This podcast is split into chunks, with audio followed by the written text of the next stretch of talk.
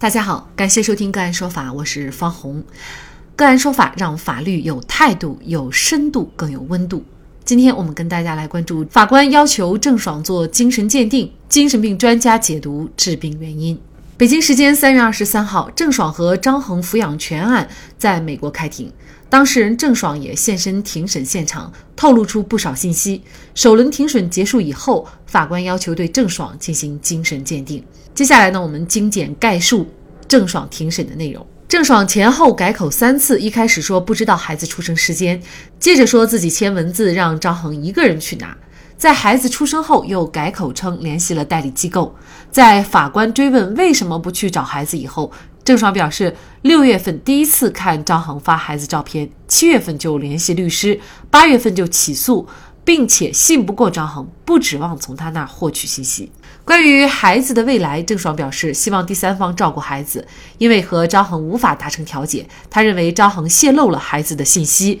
没有能力保护好孩子，但是两个人要承担责任，而不是把孩子当工具。另外，郑爽庭审发言出其不意，突然发了一地头发的照片，跟张恒说再逼他就要出家了，全场惊呆。法官问张恒什么意思，张恒回答不知道。而后郑爽发给张恒说孩子的指纹和自己的一样。法官问有什么意义，张恒再次称理解不了。郑爽还跟张恒说自己有不稳定人格。二零一八年六月到八月期间，郑爽不吃不喝也不拍戏。郑爽父母急得让英国出差的张恒回去劝导。二零一九年，郑爽在购物平台买了自杀药物，说自己吃二十个就可以死。买之后就一直放在枕头底下。之后，法官问张恒会不会顾虑郑爽的精神水平照顾孩子，担心人身安全，并且要求郑爽做精神鉴定。张恒说。郑爽见孩子的场景和郑爽表达不一致。张恒说自己在三十到五十米之间的距离看到郑爽和孩子玩耍，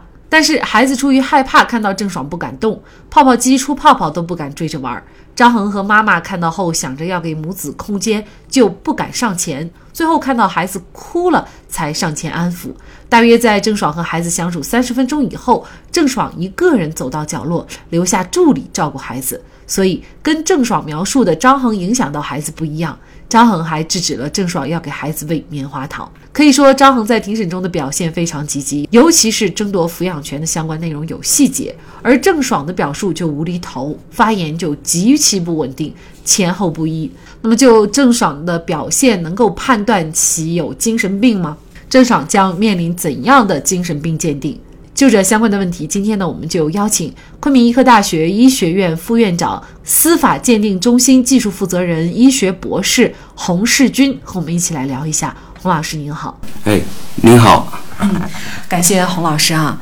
呃，那么这个案件啊，法官是要求郑爽做精神鉴定。那如果说郑爽她确实是存在精神障碍，或者说她心理问题也比较严重，这对于她，比如说争取孩子抚养权啊，甚至她以后的工作生活，呃，会有一些什么样的影响呢？如果通过这个法定的鉴定程序进行鉴定以后，就是说确定她有精神障碍或者叫做精神疾病，那么。确实会对他的就是今后的工作生活呢带来一些影响，同时对这个争取孩子的抚养权或者监护权这些问题呢都会有影响。那么，如果是进行这个精神病鉴定的话，它的结论通常会是些什么样的结论呢？就是说，法医精神病鉴定呢是法医学鉴定里面的一个内容，或者来讲是一个类别。那么就是说，需要有资质的鉴定人。通过他的专业知识和技能，那么根据委托单位的委托事项，做出一个专业的鉴定意见。那么一般呢，就是说鉴定意见呢，会包括一个是有没有精神疾病的一个诊断，就相当于他到底就是有没有精神疾病。第二个呢，就是说他的精神疾病，就是对这个呃他的影响程度，就像您刚刚才问到的。那么这个案件来讲呢，就是说它是一个民事法律方面的问题，那么可能就是需要鉴定的就是他有没有精神疾病，然后对他的民事这个行为能力有没有影响，孩子的抚养权或者监护权是吧？这些都是属于民事方面的一些内容。嗯。嗯，那么就目前咱们所看到的这个媒体报道的一些细节，我们确实会觉得好像他的一些行为和语言跟咱们常人不一样啊。但是他能不能够得出就是他确实是存在精神疾病的呃这样的一个情况呢？根据目前媒体报道的这些内容来讲，因为它信息有限，我们只能说根据这些已有的报道呢，看起来就是他是有一些言语或者行为。异常就是和常人有不一样的地方，对吧？那么很多就是精神疾病，它的临床表现里面呢，就是说言语行为异常的表现也是比较多见。但是只根据现有的这些信息来讲呢，就是说也不能确定他到底有没有精神病，更不能确定他是哪一种类型的这个精神病。因为确定这个精神疾病。精神障碍或者就是说具体的需要有这个疾病的诊断的话，精神疾病它有一个严格的诊断标准。同时呢，精神疾病的这个病因呢也是比较复杂，就是呃心理的因素、生理的因素，还有一些社会的因素，可能都会对精神疾病的这个发病呢产生一定的影响。所以以目前来讲呢，远远远就是说，根据这些有限的信息，不能够确认他呃是否有精神病这个问题。嗯，所以呢，这个法官是让他去做精神鉴定啊。那么他这个精神鉴定的话，具体他可能会面临一些哪样的步骤或者是程序呢？那么就是按照我们国家的司法鉴定程序来讲呢，就是说，比如说法院审理的案件，那么需要做鉴定的呢，就需要有一个委托的手续。那么就是由这个司司法机关委托这个相应的鉴定机构，就说做什么鉴定是吧？像这个还有相应的要有一些鉴定材料，比如这个被鉴定人他。既往的一些病史，原来有没有这方面的疾病？然后呢，呃，有没有生病以后就诊啊？相应的这些一些病历资料，还有案件相关的一些材料呢，就是作为送检的材料呢，连这个委托手续一并呢，就是说交到这个鉴定中心。那么鉴定中心它的鉴定人呢，在呃受理之前呢，会审查这些材料。然后受理了案件以后呢，会需要对这个呃被鉴定人进行一个全面的法医精神病的一个呃检查，同时呢，必要的一些辅助检查，可能有一些人呢，他有这个一些自身的神经系统啊这些方面的疾病，那么比如说需不需要做一个头部的 CT，需不需要做一个脑电图，这样一些必要的客观检查，在有一些案例里面是需要的。然后呢？综合这些材料检查的结果，鉴定人首先需要明确一下，就是说一个疾病的诊断，就是您说的到底有没有精神疾病的问题。第二个问题呢，就是说，那么再针对法院委托的事项，再做出一个鉴定意见。那么大概是这样一个过程。那也就是说，如果他是嗯最后的结论有精神病的话，其实可能他现在对孩子的抚养权的争夺，也基本上是预示着他。得不到孩子的抚养权，啊，甚至可能如果是追溯到之前的这个婚姻有没有效，可能也都会受到质疑，是吗？如果就是鉴定了说他有这个精神方面的疾病，是吧？那么还会涉及到，因为这个抚养权和监护权这个民事方面的案件呢，可能需要判断一个他的民事行为能力，就相当于他是一个成年人。那么正常的成年人，他有一个完全的。完整的民事行为能力可以处理这些和他民事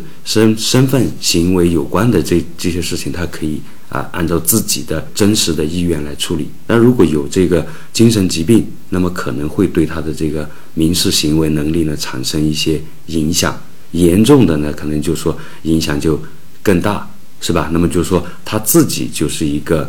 有精神疾病的人的情况下，如果他的民事行为能力，那么就是说还受到影响，那么可能对他能不能按照正常人一样对这个孩子呢行使这个监护和抚养一些事情就会有影响。可能会对他呃诉讼的这个结果就会产生一些影响。那如果他这个鉴定结论他是没有精神病的，但是呢，我们会通过啊一些之前网上公布的他的一些言行啊，呃，甚至呢，呃，有的时候在片场上可能一个人就开始啊有点暴躁等等这样的一些呃行为的表现，可以推断好像他心理上是有问题的，但是呢，他又没有达到就是精神病的这个程度，那么这个对他争取孩子的。抚养权又会不会有一些影响呢？如果来说，他只是就是心理上的一些问题，专业来讲呢，就是每个人可能都会有一些心理方面、情绪方方方面的一些或多或少的问题，是吧？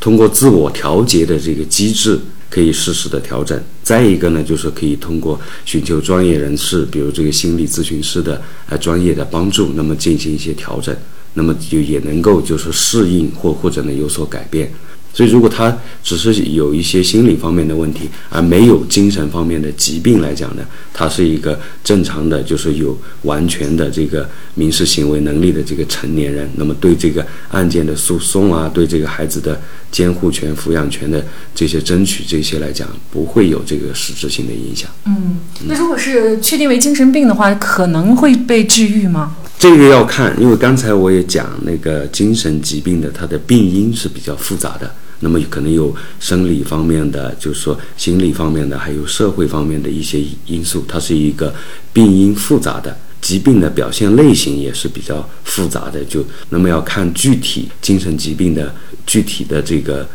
类型，还有呢，就是一般来讲呢，就是说疾呃疾病呢发现的比较早，及时的正规的这个规范的治疗。那么很多病人的这个症状呢，能够得到控制或者缓解；一部分的病人呢，就是说甚至能够长期病情保持稳定，没有这些呃疾病的表现出现，甚至呢就达到临床治愈的这样一个效果。那么很多人就是经过规范的这个治疗以后呢，他也能够就是正常的工作、学习、生活。在现代这种社会啊，大家心理的压力确实很大。那么出现了一些，比如说异于常人的苗头，或者你自己心里有呃各种长期抑郁的倾向等等，其实还是尽量的去倾诉，或者是找相关的专业人员去做一些这样的检查也好，对症治疗哈，这样就呃能够做到像您刚才说的，就是早发现、早治疗，然后早治愈。对，现在呃，我们就是说，在工作、学习、生活中有方方面面的这个压力，大家都处于一种就压力很大的一个社会环境里面，就名人也好，普通人也好，那么可能就会有自己一些呃难以解决或者解决不了的问题。导致你这个心理上、精神上可能长期的压力呢，会就会有一些异常的表现。那么自我调试是一方面，自己觉得难以调试了，可能就需要寻求专业人士的帮助，是吧？那比如寻求心理咨询师的帮助呢，进行心理咨询，还有医疗机构的心理门诊，是吧？严重的呢，你就可以到这个精神专科门诊去就诊。那么寻求专业人士的帮助，肯定对解决你的这些心理精。神压力各方面呢都会有这个很好的一个效果。那更多的案件解读以及呢我们的线上视频讲法内容呢，欢迎大家关注我们个案说法的微信公众号。另外，您有一些法律问题需要咨询，都欢迎您添加幺五九七四八二七四六七这部手机号的微信号向我们进行咨询，我们会将您的问题转给我们专业资深的律师进行解答。好，感谢您的收听，我们下期节目再见。